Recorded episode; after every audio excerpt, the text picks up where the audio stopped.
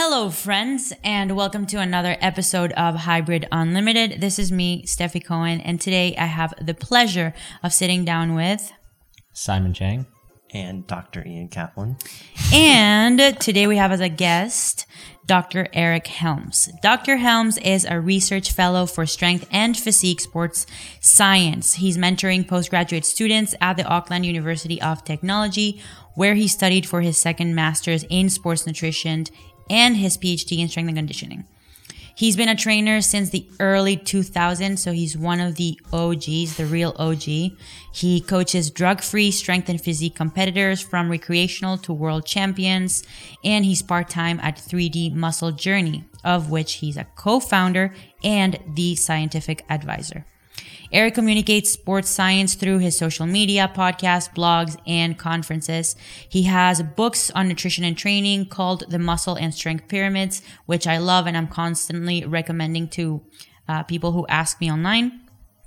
He's also the co-founder and strength and research reviewer for monthly applications in strength sports, also known as MASS, which is an amazing tool for anyone looking to increase their knowledge on fitness and nutrition and health. They have new reviews every single month, including some uh, free lectures as well. As always, if you want to be entered to win some hybrid legacy swag, make sure that you screenshot this episode, post it on your story, tag Hybrid Unlimited and me at Steffi Cohen for a chance to be entered in this contest. Because guess what? It's the sickest swag in the game. Nobody, nobody will have a doper outfit than you unless it's somebody who's also wearing Hybrid Legacy, to which, you know, you might have to ask someone who's wearing the coolest outfit in that particular scenario. Anyway, I hope you enjoy this podcast. Really enjoyed my conversation with Dr. Helms. Uh, it's a good one for anybody looking to understand nutrition and dieting better. This episode is brought to you by Stay Classy Meats. Stay Classy Meats curates quality, specialty meat from small batch ranchers and processors across the Northern Rockies. Check them out at stayclassymeats.com and use code HYBRID in all caps to get 10% off. This podcast episode is also brought to you by Beam. Beam is committed to producing high quality, natural, innovative wellness products trusted by some of the world's top professional athletes. Beam creates products to support four main categories balance, performance, recovery, and sleep. These products are combined of both CBD and non CBD ingredients. By tapping into how we function biologically, CBD can work to regulate pain, mood, appetite, anxiety, and inflammation. As a Hybrid Unlimited listener, you get 15% off your order with code HYBRID in all caps. So check them out. That's Beam and use code HYBRID in all caps for 15% off. I'm genuinely curious to know what you've been up to and how you've been spending your time and what you're working on and just catching up with an old friend, you know? I'm honored. I'd love to. It's great to see you too. It's great to be back on. What uh so what's been going on? What have you been doing since the lockdown? What are you working on? What are you training for? Yeah, so New Zealand is in a, a unique position where we were the envy of the world for how well we didn't get COVID, and now, therefore, we don't seem to be in any rush to actually get a vaccine. So it means uh, it's going to be a while before I can actually leave the country. Um, so that that's kind of the downside right now, and that's affected some things in interesting ways. So uh, USAPL Nationals just happened. Um, good chance that some of my lifters are going to be going to Worlds, but not a great chance that I'll be able to go there with them, which always uh, is, is a pain point. Um, so I would love to be able to do that. I haven't done an international speaking gig since March of 2020. So things are good here, but we're just, you know, isolated, uh, which is fine. Um, not that I'm complaining. Um, People have had it a lot harder than I. Um, it's also affected some of my students who are trying to come out here to do their PhD uh, or master's uh, under me at AUT. Um, and so that's been an interesting kind of relationship that I've got with some of these students who are kind of in limbo, where we're working on like their proposals, and we're like, yeah, we're going to get you out here sometime in the next eight to 15 months. You know, no big deal, right? You can plan your, your life around that. So that's been a little bit of a challenge. But besides that, everything has been great. Um, I am personally training in powerlifting and focused on that, really enjoying it. Um, I am uh, in a cool spot with all of my students who are in country in that they're all post proposal collecting data and we're working on some really cool stuff. So I've got uh, students who are looking at different weight cutting methods for powerlifters. I've got students looking at um, different uh, stretching protocols to see if that can actually be beneficial to, to, to strength performance. Um, different configurations of like strength and power days to see if we can prime uh, performance and enhance recovery. Just a lot of cool stuff at AUT, which I'm really um, privileged to be a part of. Um, and then basically the regular stuff. I'm uh, putting out content for Mass on a regular basis and uh, chopping it up with Omar every week. So that's pretty much it. That's amazing. I mean, you were set up in a pretty good way in terms of surviving the lockdown, the pandemic, because you had, you know, the online mass review and you had, I'm, I'm assuming, did you do any webinars?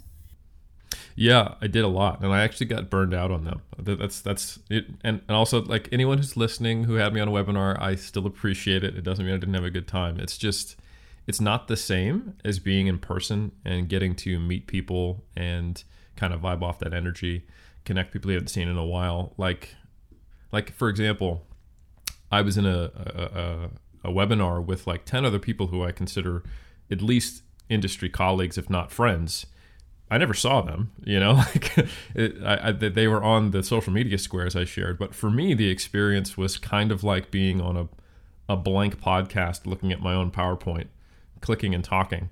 And uh, as I think extroverted as I tend to be, uh, I found those like draining and like you get excited for them and hyped up, like, okay, I got to be on point. And then you finish and you're in your living room. It's just very different. so, um, versus like grabbing dinner with all the participants and and you know hearing about you know their their journey with lifting and all that stuff afterwards so yeah i did a ton of webinars those were cool um, but but man do i uh, they they're not the same as in-person stuff that's for sure. For sure yeah you just get a bunch of blank faces and all of all of them are muted. You don't get any sort of feedback. You have no idea if they're there they're listening they're enjoying. Yeah. Stuff How- that's even if you get the faces because sometimes like depending on like the interaction like on zoom you do but on other ones it's just like blank and all i'm looking at is my own slideshow so i was gonna i was gonna say we did a webinar at the start this was around the time you guys did the rpe podcast um, with hybrid so we did webinars and i did my first webinar and you can just see the amount of people but there's no faces nothing and again i'm just in my kitchen so i'm like cracking jokes and i'm like oh no one like i don't know if anyone's laughing I don't know if people are laughing at me. Yeah. It was kind of awkward. Yeah, you, just, you speak into the void. Yeah. yeah. yeah. Hey, exactly. so you just you can just hear your own insecurity come back at you and nothing else. Yeah. yeah. Yeah. Um, hey, just because you mentioned it, and I actually I went through your Instagram to see like you know what you've been writing about, what you've been talking about on your most recent podcast and stuff. And just because you mentioned the uh, stretching, so there was one of the articles that you guys put out on mass on lifting and stretching having similar effects on range of motion, and then the importance of stretching for longevity. Was that one another one? You know, I, I don't think we've had anything on longevity because uh, the only reason we care about longevity at Mass is you have more time to hit PRs. But I uh, I, I do we did we, we did touch on it as like a uh, as a tool for enhancing range of motion and some of the. I, I'd actually be curious to hear your thoughts on this, Steffi, because you know, being a, a physical therapy specialist, the like the industry has gone like stretching foam rolling is amazing to it does nothing. And like the truth is obviously somewhere in between but i feel like that pendulum has just been swinging like tarzan over the years. Yeah it's like anything you know i think especially in the strength sports and iron community um, anything that really is outside of lifting heavy weights and grunting it's almost like frowned upon if you do it. You know they mm. look down on you if you're stretching and whatnot. It's it's just not part of a powerlifter slash bodybuilder's routine. You know, you see CrossFitters using apps like ROMWOD and, and other, um, you know, and other softwares. They love stretching. Huh? They yeah. love stretching. yeah, but you don't see bodybuilders and yeah. and uh, powerlifters use it at all. And you know, there's an obvious consequence to having a decreased range of motion not only for your lifts you know that can that can set off like a whole chain of negative uh, negative consequences if you don't have the range of motion. The first example I can think about is having lack of range of external rotation in your shoulders and the effects that it can have on your elbow, for example, or or mm-hmm. the increased risk that it might have on you tearing your biceps, you know, because you don't have enough supination, pronation. It's coming from from other places where it shouldn't be coming from. So that alone, I mean, there's there's obvious, clear benefits to just making sure that your your machine is well oiled, you know, and you're Yep. you're able to access ranges that normal human beings should have access to. Yeah. So yeah, I think the um, the, the the piece that uh, I think Greg Greg's actually the one to review that article, but it was quite good because Greg's always been not someone who's gotten caught up in either one of those pendulum swings. Um, while I think I was relatively there was a point when I was semi anti stretching, um, just because the data was accumulating on pretty aggressive stretching like immediately before strength or power training uh, having a negative effect on performance which in retrospect duh. But um but like it, for one i don't think that's often how it's used. And for two that doesn't mean that it doesn't still act as, a, an easy low-hanging fruit uh, tool to enhance range of motion. Um, and then when I got into Olympic weightlifting, um, that was, and being an immobile guy in his 30s starting in Olympic weightlifting, all the arguments about, well, why don't you just do the lift to a full range of motion? Because uh, that, you know, if you could, if you train through it, it gets you the same thing. I'm like, well, I can't actually do a, a like a, a overhead squat with a dowel right now. So how do I access that range of motion without doing some shoulder flexion stretching? Um, and that was honestly the only way that I could actually train in the right positions or my semi close approximation to it, uh, especially like when I'm jerking, was to do some serious stretching before uh, training, um, despite that being contraindicated. So it's it's one of those things. It's like two things can be true at the same time. It is true that lifting, at least for many muscle groups, will produce a similar range of motion increase that stretching will because it is stretching. Like if, if you sit down in a squat and you consider that a stretch, if you put a barbell on your back, it doesn't like change it, you know, it just makes it loaded. But at the same time, you can't load a pattern that you can't access, but you may be able to do some assisted stretching to get access to it that then load it. And I think that's that's like one level of complexity above what can exist on Instagram and actually catch hold. So that's where we're at. Yeah, I think in in order to to u- appropriately use stretching for the purpose of functionality for lifting more, you know, it's important to make the distinction between strength, stability, and mobility. My friend Jordan Shallow mm. talks about that a lot. So if you're able, you know, once you're able to access that range of motion, like you were saying, maybe it's through passive stretching, active stretching, a combination of them too, then you can work on that range of motion. You can, you know, essentially train your brain to so it knows that it's a safe position that you're in and you train the stability and the strength in that. So I can't remember who said this, but it was at the beginning before I even got into PT school, but somebody used the analogy of that if you don't strengthen or learn how to control the newly found range of motion, it's like typing a super lengthy Word document and never clicking save. And that kind of mm. like stuck That's with a me. Gray Cook thing. Gray Cook, yeah, Yeah. that kind of like stuck with me through the years. It made so much sense. So it's like, as long as you're, you know, nothing is good, good or bad. It's just, are you using it for the right purpose, and are you us- using it in the right times and at the right frequency and right duration and for the right goal, right? well said. No, I totally agree. Yeah. Yeah, Yeah, that's what- especially with with something like powerlifting and weightlifting. Like you went to two extremes where for powerlifting you need a certain amount of tightness to obviously produce force. Like if you're extremely mobile, as mobile as someone who is an Olympic weightlifter, even gymnast, it's going to be harder to produce that force. Whereas like weightlifting, you actually need to be a certain to be able to access that range motion to do those lifts. And something I find interesting, even with the studies, it's research of showing stretching before lifting, yeah, you're producing more force. You're gonna uh, lift essentially less. But if what if in one case you're lifting but not to depth, but then you need to stretch and be able to access that range to lift to depth of like, yeah, you're gonna be lifting less when it's past depth, but you're now lifting to competition standard. Whereas before you might have been doing a quarter squat if you weren't doing you know those mobility drills or whatever you're doing. So it's like yeah you're lifting less but now you're lifting appropriate to access that full range. Obviously that's going to help with hypertrophy. And then obviously then you're just lifting to competition standard. So it Yeah. you know it kind of Like- depends really, right?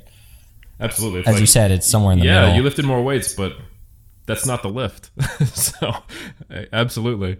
And I think I think that's a really important distinction. One thing, um, my my my student specifically looking at this, she's finishing her PhD probably this year. Her name is Alyssa Joy Spence. Shout out. Um, and she's a, a, a very good power lifter. Um, and uh, she is also a very good academic. And we were talking about because we did, we've done some testing where we've looked at um, ranges of motion at different joints. We did goniometry and strength testing in both powerlifters and resistance trained non powerlifters. And there are relationships in some cases with strength and range of motion, but not others, and not for necessarily all movements, and not for both sexes. So there's a lot of nuance here. It's like, if you think about it, um, yeah, not everyone has that kind of whole, full hip flexion range and dorsiflexion range like you're talking about to hit a deep squat. But who doesn't have the shoulder mobility to do an arched back touch the chest bench press? You know like that's not typically like if you look at the joint range of motion about the shoulder there's very few people who are going to be like nope can't get it down to the chest you know? But there are, are definitely people who won't be able to sit into a, a competition depth squat. So you have to consider like should we expect the same relationships between bench press strength and shoulder range of motion that we see in say hip or knee range of motion for the squat and the answer is probably not and there's still more work to be done here so yeah And that's expecting a lot of people to understand the limits of the generalizability of research findings. and that's, why i have a chat Yes. Um, hey, I want to change gears a little bit and get into uh, some nutrition questions that I had for you. Um, you know, I was thinking about my own journey as a professional dieter in weight restricted sports. And, you know, I have an interesting trajectory in terms of, so I went from having so much body dysmorphia and, and a, such an unhealthy relationship with food, binge eating, you know, trying to make myself bulimic, just all these awful things that happen during your teenage years.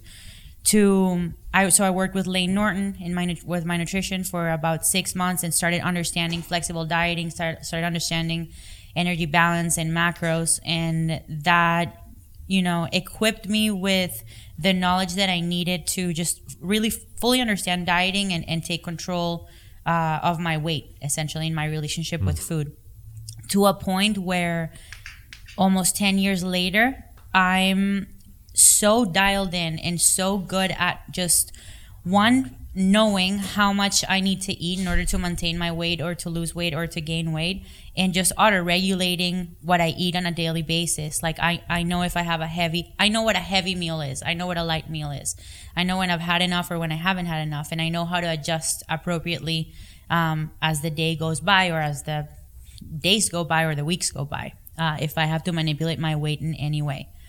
Um, I'm a little bit out of the research nutrition realm since I haven't done it in a long time. So I wanted to touch on um, developing nutritional competence and what you talk about quantitative versus qualitative uh, data and how to use it. Uh, and and I just want to know, like in your professional opinion, how do you how do you take a client who maybe either has been stuck in their own ways. And the reason why I'm asking is because we started trying to work with a bunch of um, uh, combat sport athletes. And it's interesting because we're at a point, we're entering that, the new space, and it, they're, they seem to be at a point where kind of, it was very similar to powerlifters in their old, their old ways before science permeated into the sport they are at that point where they've been doing something for so, such a long time. The methods for weight cutting are so outdated. They don't have an understanding about nutrition whatsoever or energy balance. Like they're still stuck on fat diets, and it's really hard to get them out of there. So, my question I rambled for a long time, but I guess my question is how do you get somebody what were your what would you do if you had somebody who has very limited knowledge on uh, dieting and nutrition in general and how do you get them to a point where, where they're competent enough so that they don't have to be so anal in tracking every single thing that they eat? No, that's that's that is a great question, and it's one of those very difficult ones to answer because what I've learned over the years in working with people, and also reading research that is um, a little outside of the normal line that I read as I've come into contact with stuff on like weight neutral strategies and differences in athletes and general population folks and the different challenges with long term maintenance of weight loss versus actual just weight loss um, has been that it really depends on where you start. So if you've got someone like the situation you're talking about where they are ingrained in a certain culture related to nutritional manipulation and they have beliefs uh, that, that may be incorrect or at least limiting um, that you have to take a very different approach than you would with someone who's, let's say, like a blank slate. You know, uh, likewise, the approach you might take with someone who has a history of disordered or full-blown diseating orders, uh, diseating orders. Wow, eating disorders. Um, little little dyslexic there. Sorry. Uh, is would be very different to someone again who is who is a bit more of a blank slate. So I think the way I used to operate, and this is an example of how not to do it, is okay, everyone gets kind of funneled into the same, what I think is still healthy and good strategy of I'll teach you about nutrition and macros, tracking them, and then we can back off of tracking a little bit.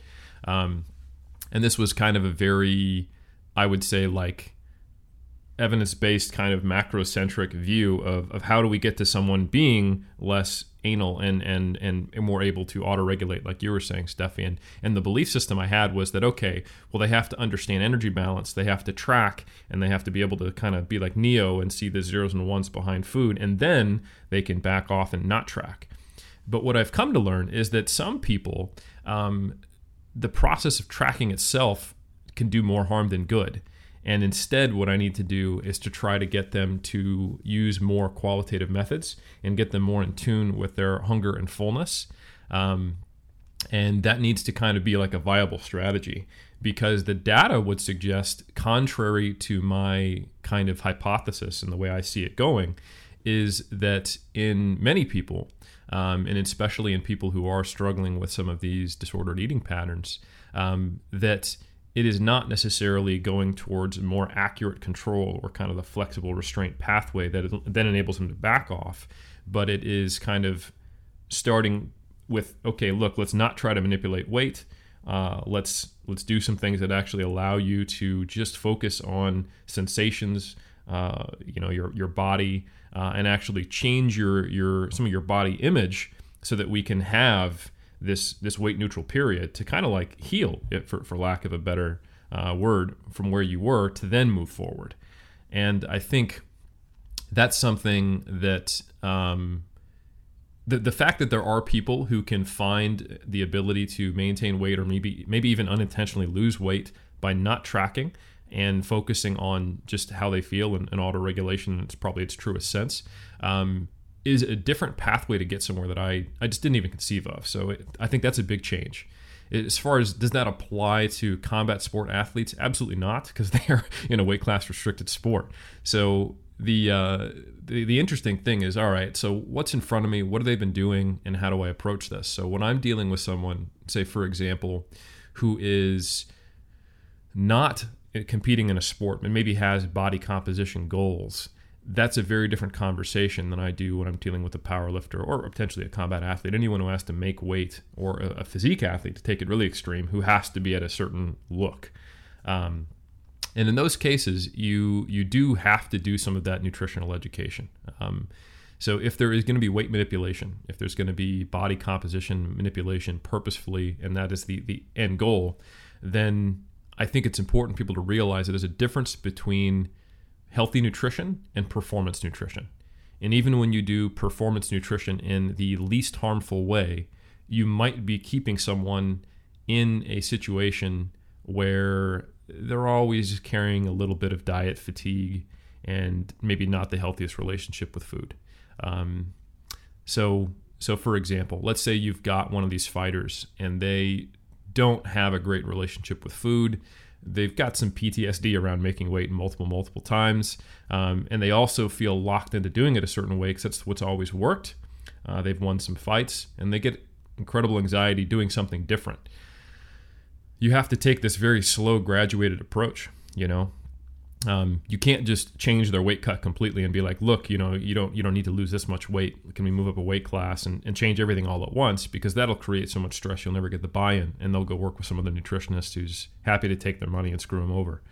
So I can think of many times early on, because like to parallel what you were saying, Steffi, this is like how bodybuilding or powerlifting was like a decade ago, right? Or maybe even longer. When I think of some of the first clients I worked with, I remember working with a, a bodybuilder who competed at under 200 pounds but was eating 400 grams of protein a day. I wanted them to eat 200 grams of protein a day. I didn't put in their spreadsheet 200 grams of protein. I put 350. And they were like, oh, I don't know about this. You know, like that's a 50 gram drop. And I'm like, yeah, well, we can get a little more carbohydrate. We can get some more fat. How do you feel? Let's just try it out, you know?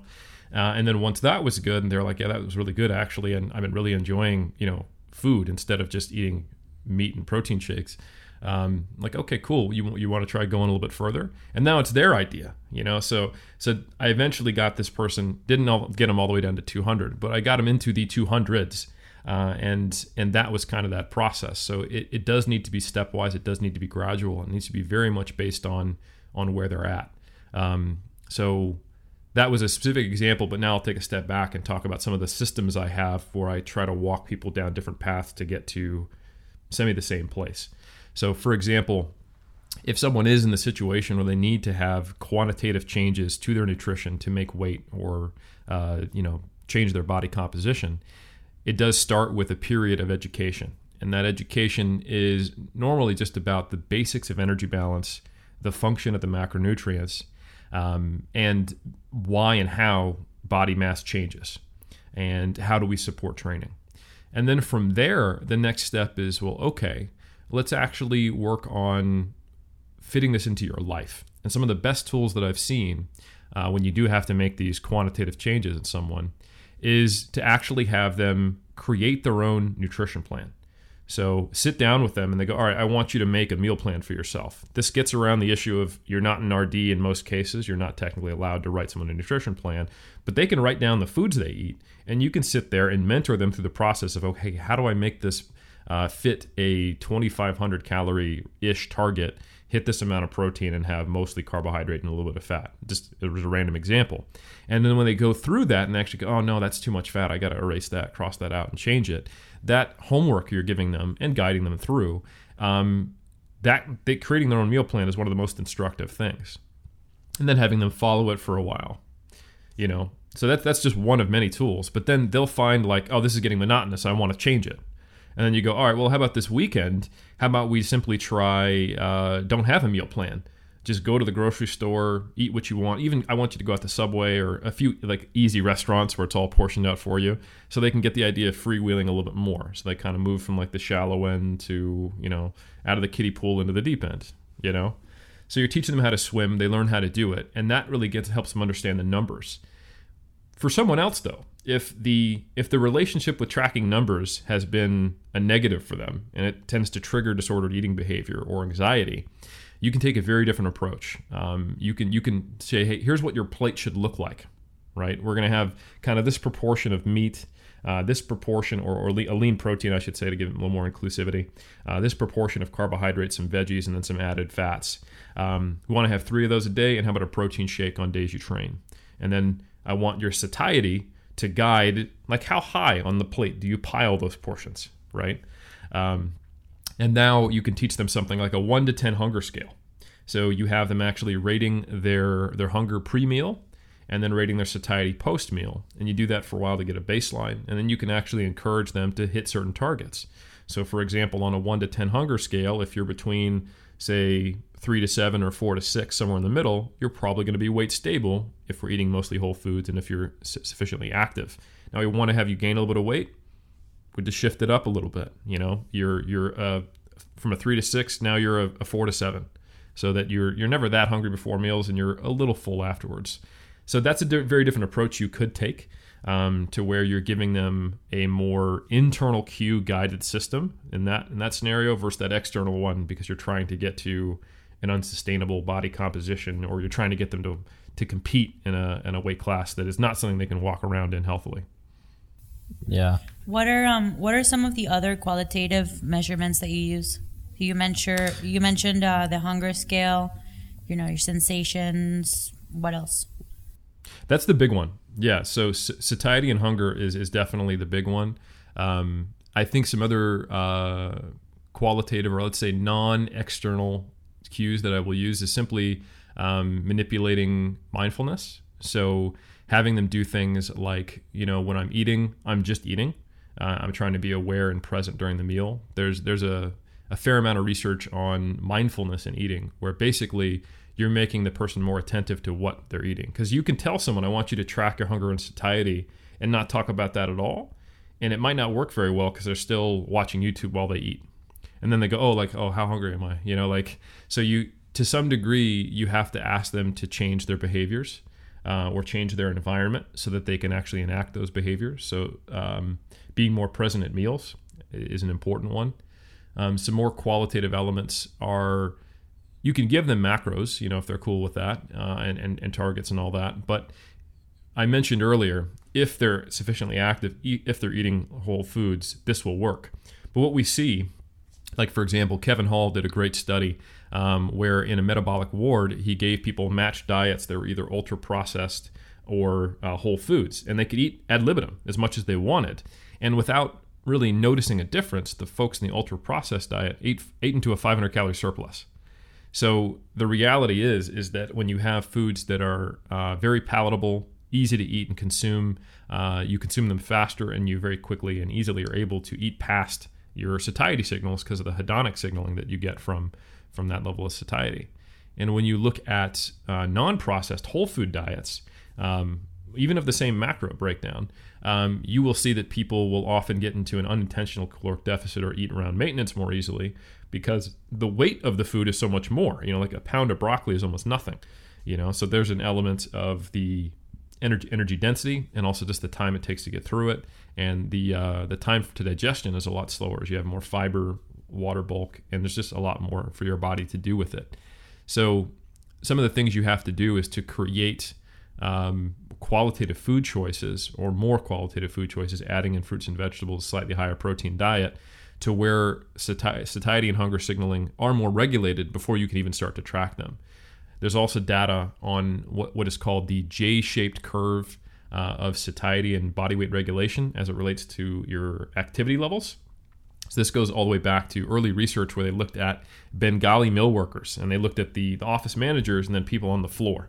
And that J shaped curve is showing that the sedentary office workers, the managers, were eating the same amount as the people on the floor with the most active jobs, but they weighed more and they were overweight because they were sedentary.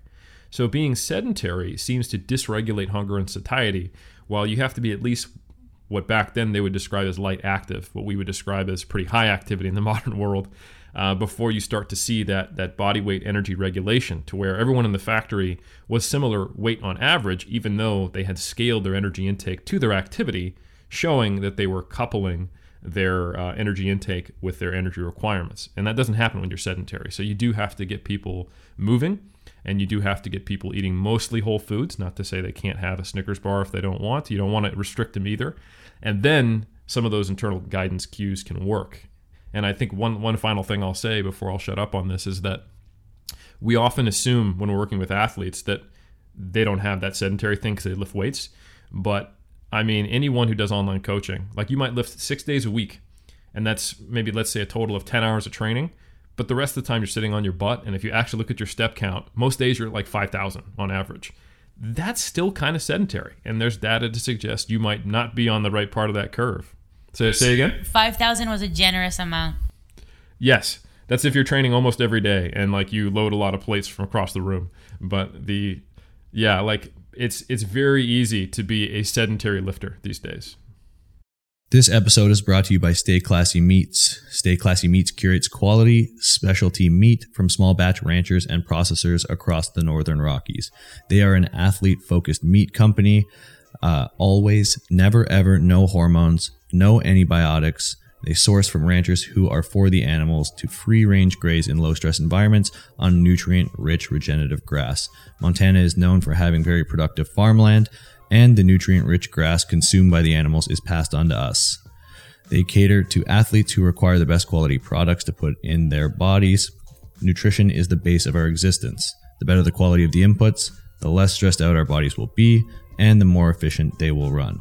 Quality, convenience, small batch. That's Stay Classy Meats. Check them out at stayclassymeats.com and use code HYBRID in all caps to get 10% off. This podcast episode is also brought to you by Beam. Beam is committed to producing high quality, natural, innovative wellness products trusted by some of the world's top professional athletes. Beam creates products to support four main categories balance, performance, recovery, and sleep. These products are combined of both CBD and non CBD ingredients. By tapping into how we function biologically, CBD can work to regulate pain, mood, appetite, anxiety, and inflammation. As a Hybrid Unlimited listener, you get 15% off your order with code HYBRID in all caps. So check them out. That's Beam and use code HYBRID in all caps for 15% off. Yeah. I was gonna say I love the hunger fullness scale. So I've watched your lecture on mass where you talk about the athlete's plate and the hunger and fullness scale. So I know exactly what you're talking about. I've seen the Steve Taylor hunger fullness that was a couple years ago, but we've used those internal cues a lot, even if people are tracking, because just hmm. transitioning away. I mean, that was the lecture you had to transitioning away from tracking.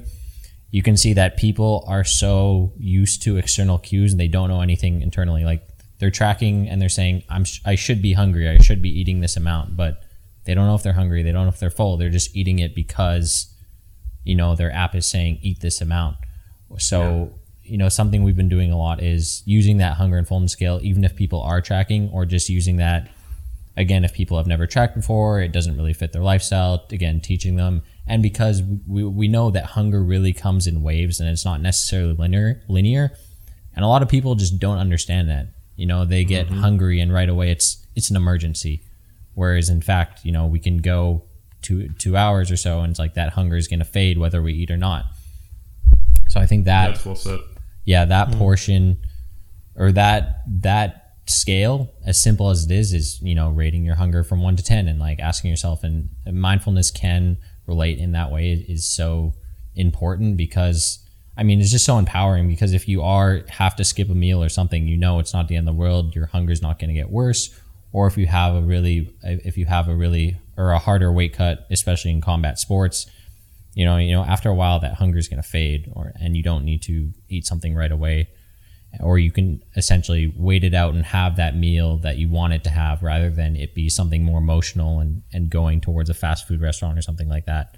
But yeah i just i really like the that scale and then just that the the athlete plate method whereas you know you're teaching them x amount of protein here um, carbohydrates here if you wanted to lean out more have more, more vegetables or something less less starchy carbs stuff like that it's super basic and i think I mean, Layne Norton always talks about zealots, and I think you know, in in a way, we've almost transitioned, especially in powerlifting, to tracking zealots. It's Yes. you have to track to lose weight. You know, especially bodybuilding, you have to track to lose weight. So it's almost like we're essentially becoming tracking zealots. Like this is the only way to do it.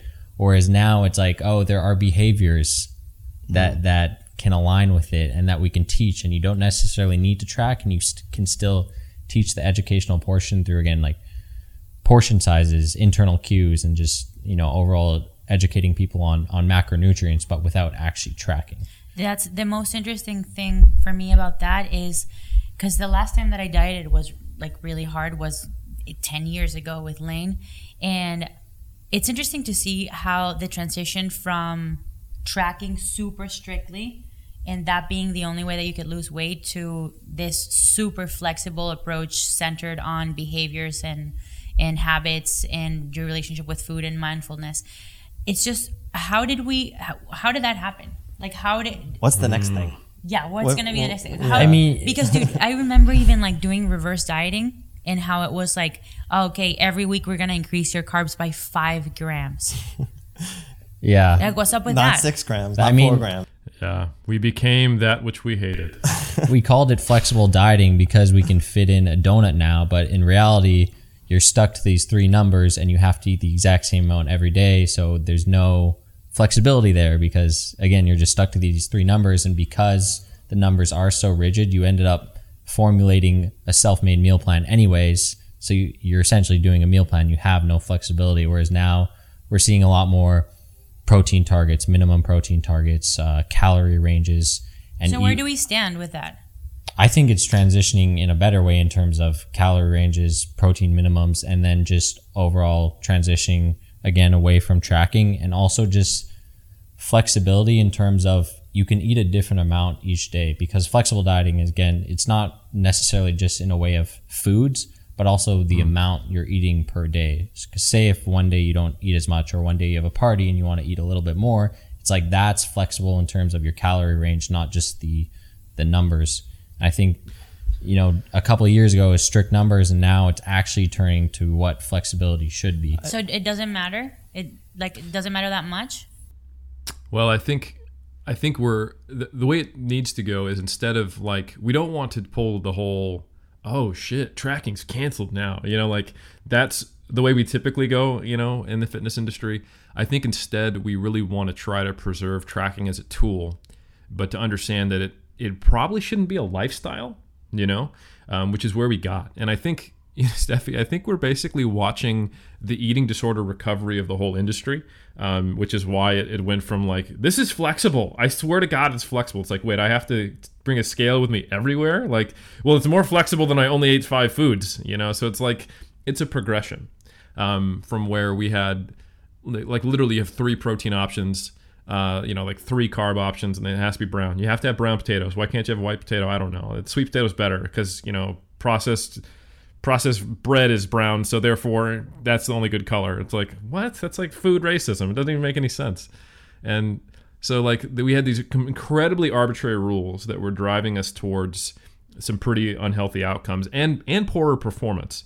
Um, then we went okay hey tracking all of a sudden it's freed us from the, the, the cages of, of, of our disordered eating and it's like well not not really like i ran out of batteries in my scale and i just had a like a breakdown so so yeah and, and now we're starting to go oh well we actually have some ability to regulate energy intake um, with some other things and we can learn about this stuff so i think what, what you were saying is actually really important in that like these methods don't stand necessarily in opposition to tracking. The problem is is when tracking supplants because tracking is essentially an external cue, right? It's saying I'm not worried about how hungry I am or what's going on. I have a target and I'm an athlete. God damn it, I'm going to hit this 250 gram carb target, come hell or high water, because I'm I'm hardcore, right? Um, and now we're taking a step and going, well, how about we track what you eat, but maybe the decision on how much to eat should be based on something that is tied to your your internal signals like your hunger and satiety if you're active and if you're eating healthy foods and if you have good body awareness which are all things we probably want in our clients should probably be somewhat related to your energy expenditure and your goals. And our energy expenditure changes every day. So why are we always hitting 250 grams you know? So the idea of having uh, you know tracking but that not having that that being a, a a data metric rather than the entire goal is something that I think most people don't talk about. It's either tracking or I take this more, uh, you know, internally cue guided approach. So it's not that it doesn't matter by any means. I think, I think Steffi, it's that tracking should be used as a tool when you have a goal that is something that is likely unsustainable or requires a level of precision that you don't want to leave to ch- not to chance, but that you don't want to leave to these other systems. While long-term health, a healthy relationship, what you do in the off season, um, when you're multiple months out from a competition, should be something that doesn't incur stress, so that you have more of that bucket of of stress management potential to apply to hard training or other stuff. Um, so you're not carrying this kind of cognitive burden constantly of being like all about your nutrition. So that's kind of how I see it. Um, and I think to go back to the whole thing of like what is flexible, when we look at the actual data on flexible restraint versus rigid restraint, that comes down to the mindset of the individual. So that even while they are tracking, they understand uh, the the kind of bigger picture. They're not looking at it from a black and white view because you can take two people who track macros and one of them can be incredibly rigid and one of them can be incredibly flexible. So we're understanding that seeing the whole pie as the method is inherently limiting to the conversation when in reality we need to look at our kind of emotional relationship with food as whether that's flexible or rigid. And then we can apply the method that's most useful to the given situation for the person where they're at in their own progression. And that's so it, it becomes this very individualized approach uh, if, if you're doing it right, in my opinion. It becomes a people problem, which So- are the hardest Yes. problems to solve. I have a question. I have a question. What happened to the theory about, you know, especially with reverse dieting, with slowly introducing more calories into your dieting and essentially waiting for your body to adapt and to increase its basal metabolic rate? Is that still something that holds true, or is that something that we've moved past? Yeah, what people like people were eating very very low calorie diets, and people were like, "Whoa, we need to eat higher calorie diets." Yeah, or, know? or girls who competed Yeah. in bodybuilding and were in a in an in an energy deficit in a calorie deficit for long periods of time, and then they had to bump it back up and do it really slowly, like I was saying, five grams at a time of carbs or whatever. Like, I guess my question is is how rigid to adhering to these macros mm. do we have to be, and is it even necessary? And is it true that we can actually create some sort of positive adaptation to the calories that we're consuming so as to increase our metabolic rate. Is that even a thing? Yes, that their old building metabolic capacity. Um, I would say that it is a thing, but oftentimes, like the old approach you were talking about of adding five grams, and I'm going to call it old because I don't think we should be doing it anymore, of adding five grams of carbs per week after getting to a point, or as a way of quote unquote reha- rehabilitating or building the metabolism. I think we have a better understanding now about what aspect of the of your total energy expenditure is actually adapting. Um, and the most adaptive component of TDE, total daily energy expenditure, is not your actual metabolic rate, BMR or RMR. That might change as much as 10 or 15%. And for it to go down 10 or 15%, you have to have destroyed yourself in that diet from when we look at the actual. Like that happens in bodybuilding contest competitors and like the biggest loser com- competitors. Those folks see that uh, 10% drop in, in BMR beyond what is predicted by their change in body composition. And that probably has to do with like organ mass changes for the most part. Like their their liver shrunk from that diet. um, so uh, yeah, so they they've, they took in a pretty large hit. But the part that adapts the most is actually your uh, resting energy expenditure, your non-exercise activity thermogenesis, sometimes called NEAT, and that's basically how much you move and some of your energy conservation when doing light uh, intensity activities. That is actually the most adaptable component. So a lot of the times when we see someone who, uh, you know, when they had a, a better approach to dieting, could diet on 1,800 calories, but when they just crushed themselves with the old contest prep diet, con- like crash diet style, they were on 1,400. What's the deal there? Is that was probably the largest adaptive component. So you can kind of push that up by bringing your calories up because there is a relationship between energy intake and the effects on NEAT.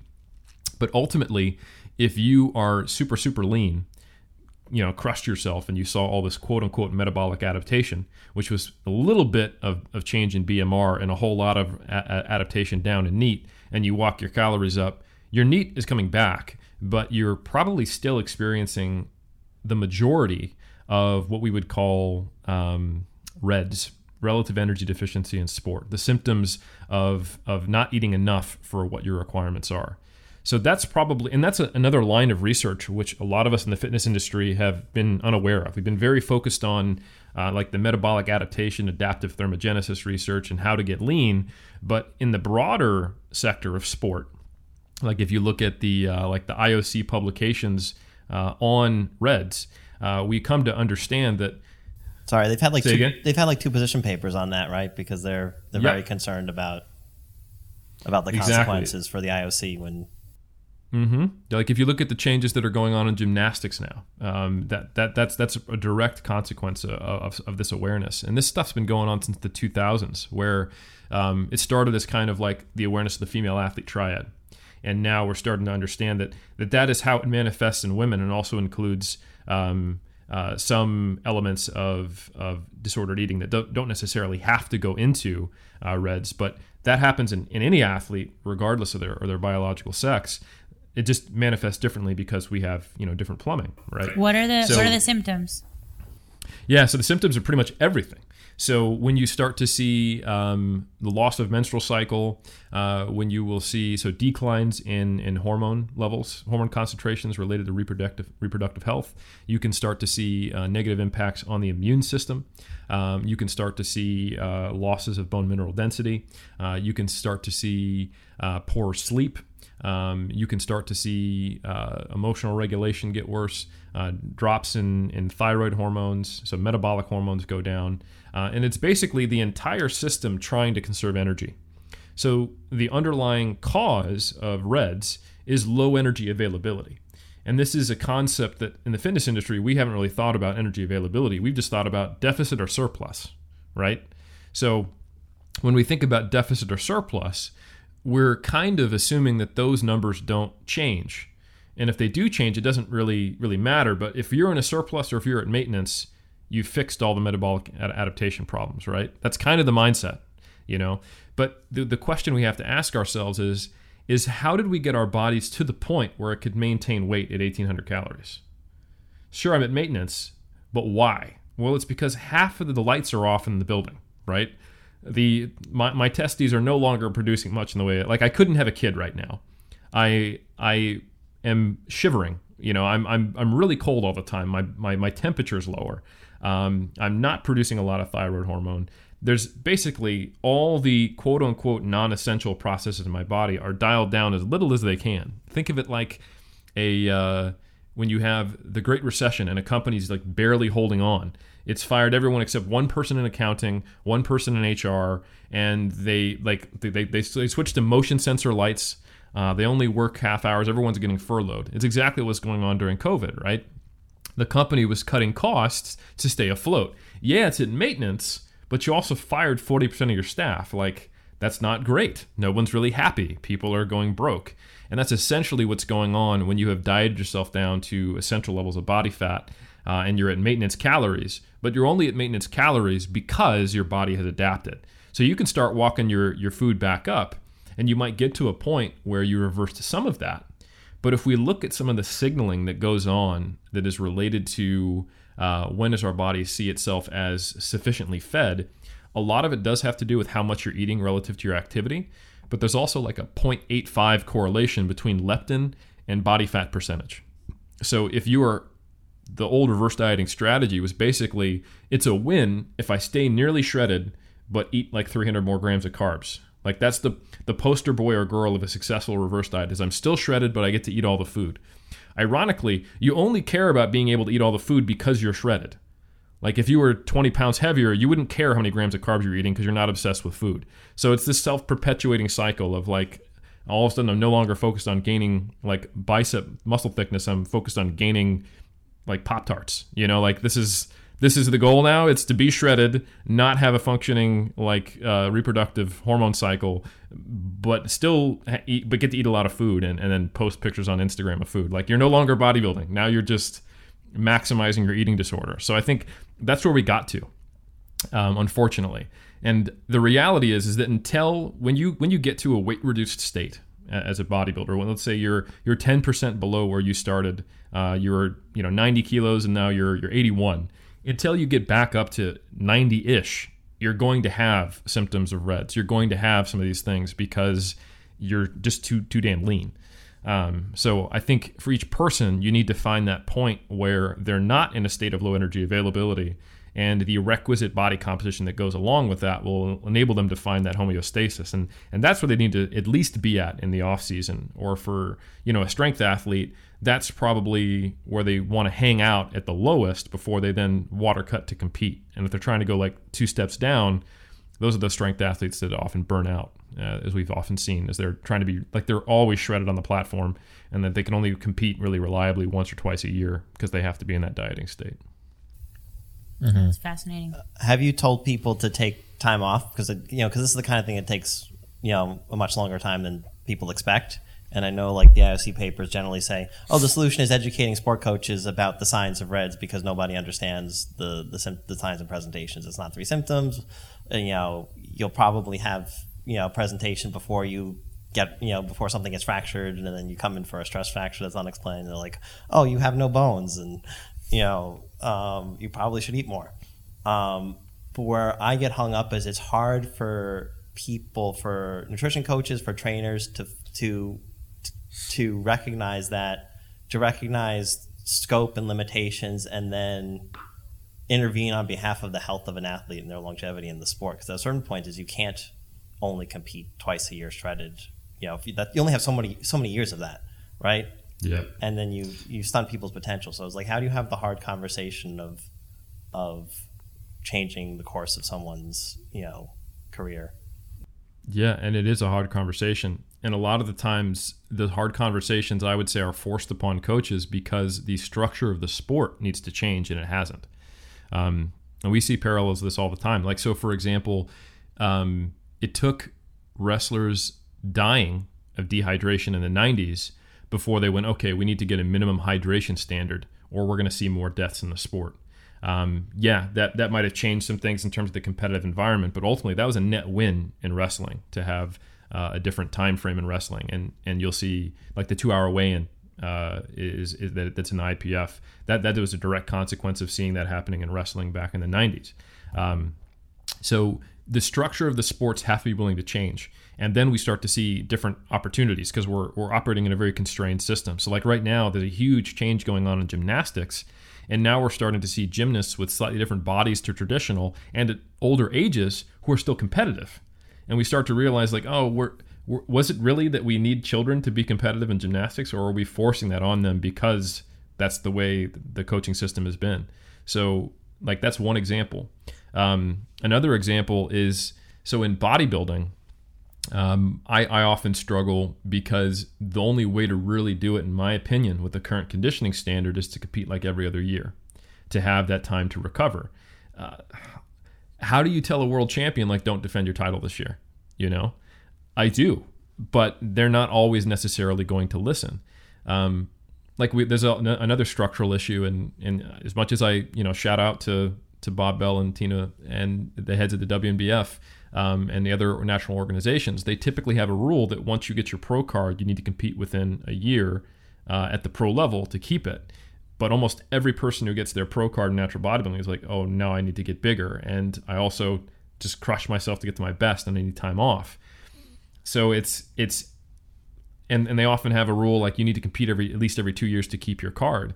So it's this it's this push and pull between the sport having a certain organizational structure and having a certain you know bottom line. Realistically, they need they need to make because it's not like natural bodybuilding is a moneymaker where they need to have a certain amount of show attendance and and if you've ever been to a bodybuilding show like everyone in the in the audience is like the family of the people on stage so like if you're buying tickets you're you're probably competing later that evening or that's your brother or, or son or something like that so it's like it, it it's difficult to keep the sport alive. So I get it. You can't have everyone competing on like a, a three year cycle, right? And that's just not that fun. So, you know, trying to bargain with your athletes and help them think about the big picture is the conversation. So you're 100% right. And the, the tact I normally take is that I want them to be in the driver's seat of their athletic career. So I kind of walk them through scenarios and I share things that I've seen. It's like, you know, I have had athletes who are like, I want to compete every year. I'm all about this. I'm all about this. And they burn out in five years. And they leave the sport in their 20s. Like I ask them, do you see yourself competing in this sport in your 30s? And they're like, of course, I love this sport. And I'm like, well, I don't know that that's going to happen with your current trajectory. So let's think about sporting success from a few feet back.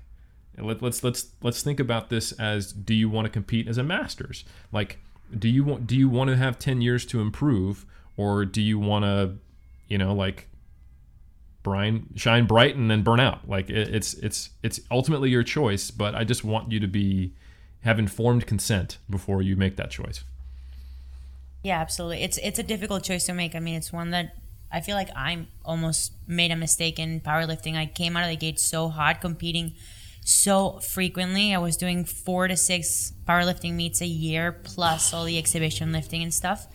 And at that point, you know, when you're young, when you're in your early 20s, you think you're indestructible, invincible, and that that all the horror stories that you hear from dieting and from lifting heavy, those are not gonna happen to you, kind of thing. And uh, you know, turns out it does happen to you. you also didn't hold back it wasn't like you're like you know what i'll just pull a 9 rpe in the animal cage you're like i'm gonna get this 500 yeah, yeah. I pushed and pushed hard.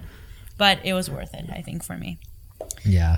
What um what are some closing questions? I went through all of mine. So if you guys have one more, we have time. For I have a question, but it's not so much of closing, um, but in terms of considerations of volume, because you the general in the um, muscle um, strength pyramid is volume considerations of ten to twenty sets. Let's just say that's in, in terms of generalization, but now we're seeing more type of research that is considered or more especially with strength strength um, training is lower rp sets especially for strength because they show the strength stimulus more we're getting um, higher force production or early on in those in, in the first few reps whereas it drops off later on?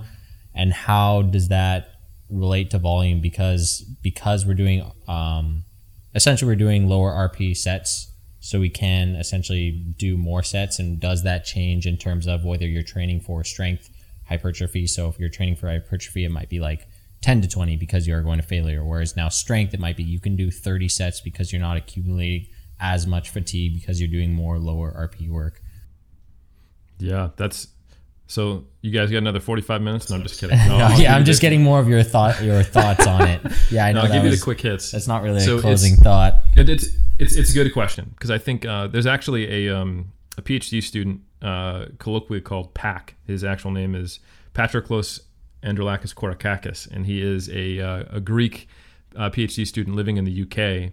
Uh, towards the end of his PhD, and he's done a lot of really interesting work with James Steele on the minimum effective dose to produce meaningful gains in powerlifters.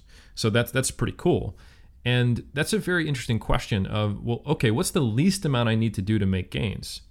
Most people like they have an emotional reaction in our community when you could say that, like, why would you do that? You know, like, but I think if you could think about the times when you are burned out, nursing an injury, maybe you have a shoulder injury, so you can't really bench that much. Like, what's the least amount of benching I can do without backsliding, or maybe even making a little bit of progress? I've found that's actually been a very relevant question multiple times in my career and for many of my lifters.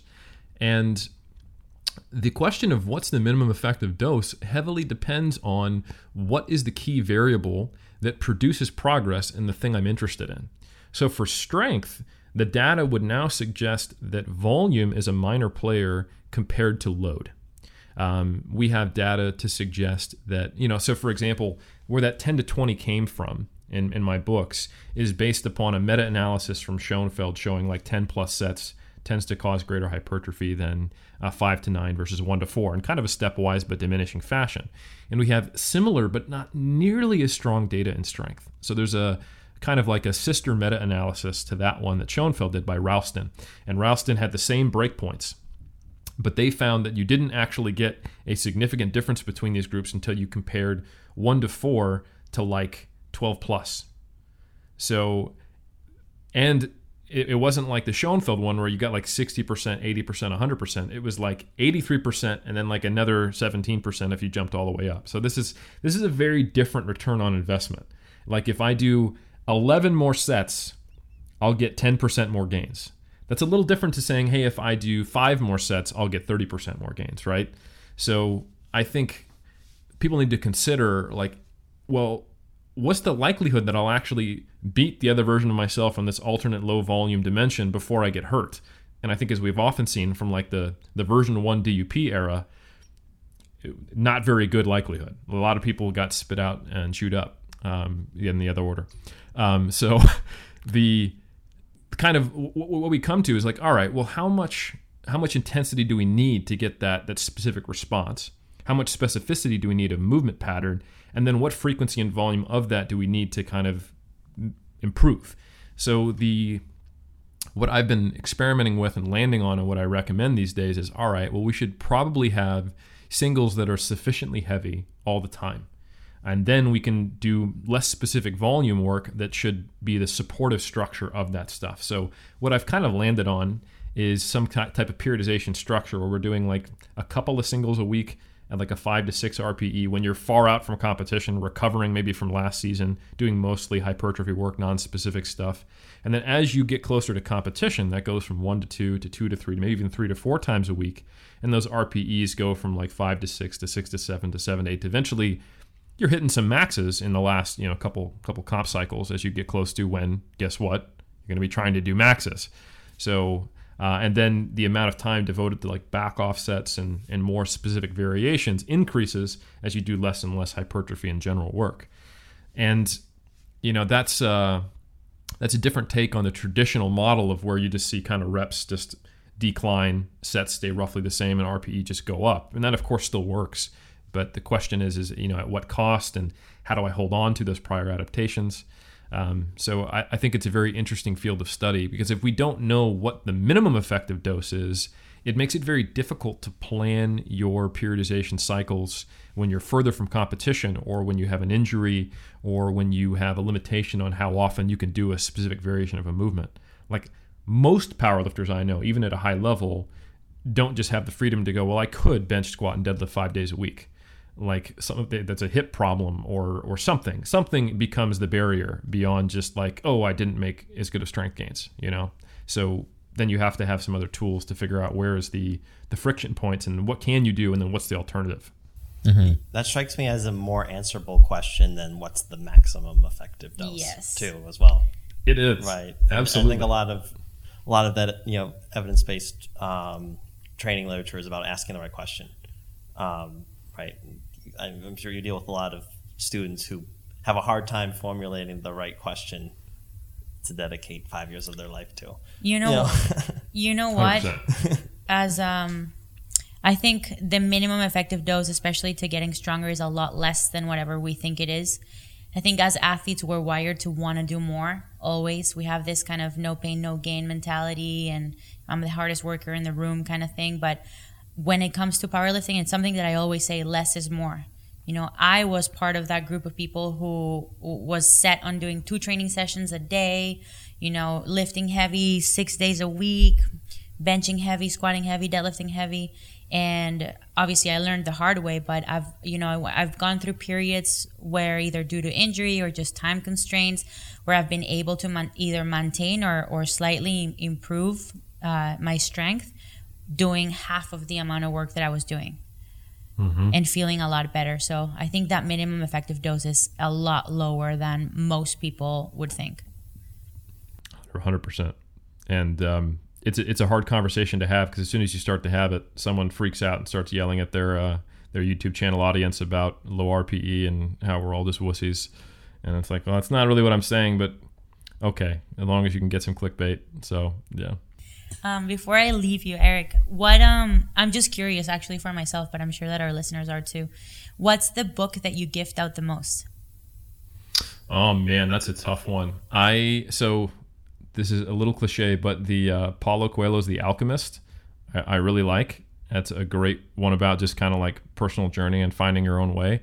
Um, that was given to me as a gift, and I have subsequently also gifted that.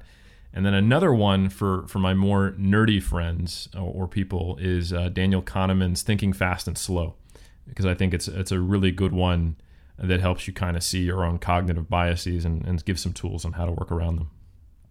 What's what's interesting is like yo, I couldn't get through that one. Yeah, what's also interesting is there's some great principles in there, but some of the research is like very hotly contested because psychology has that huge reproducibility problem. There's actually only one chapter that's hotly contested, and it, it's but but the rest of them are, are st- still hold up pretty well. Yeah, and to Daniel Kahneman's uh, credit, if you search uh, about some of that, the studies that haven't reproduced, and I want to say it's like chapter 16 I have it right. I'm not. I'm not going to go down the rabbit hole. He actually responds in that blog post. He's like, "No, you're 100 percent right. This is a great example, ironically, of how you know my cognitive biases enabled me to to to, to talk about this data that hadn't yet been reproduced." And I agree with you. However, I think about 90 percent of the book still holds up. So, yeah, it's interesting. That isn't even like there's like a meta lesson in that book about cognitive bias, which is so good. yeah.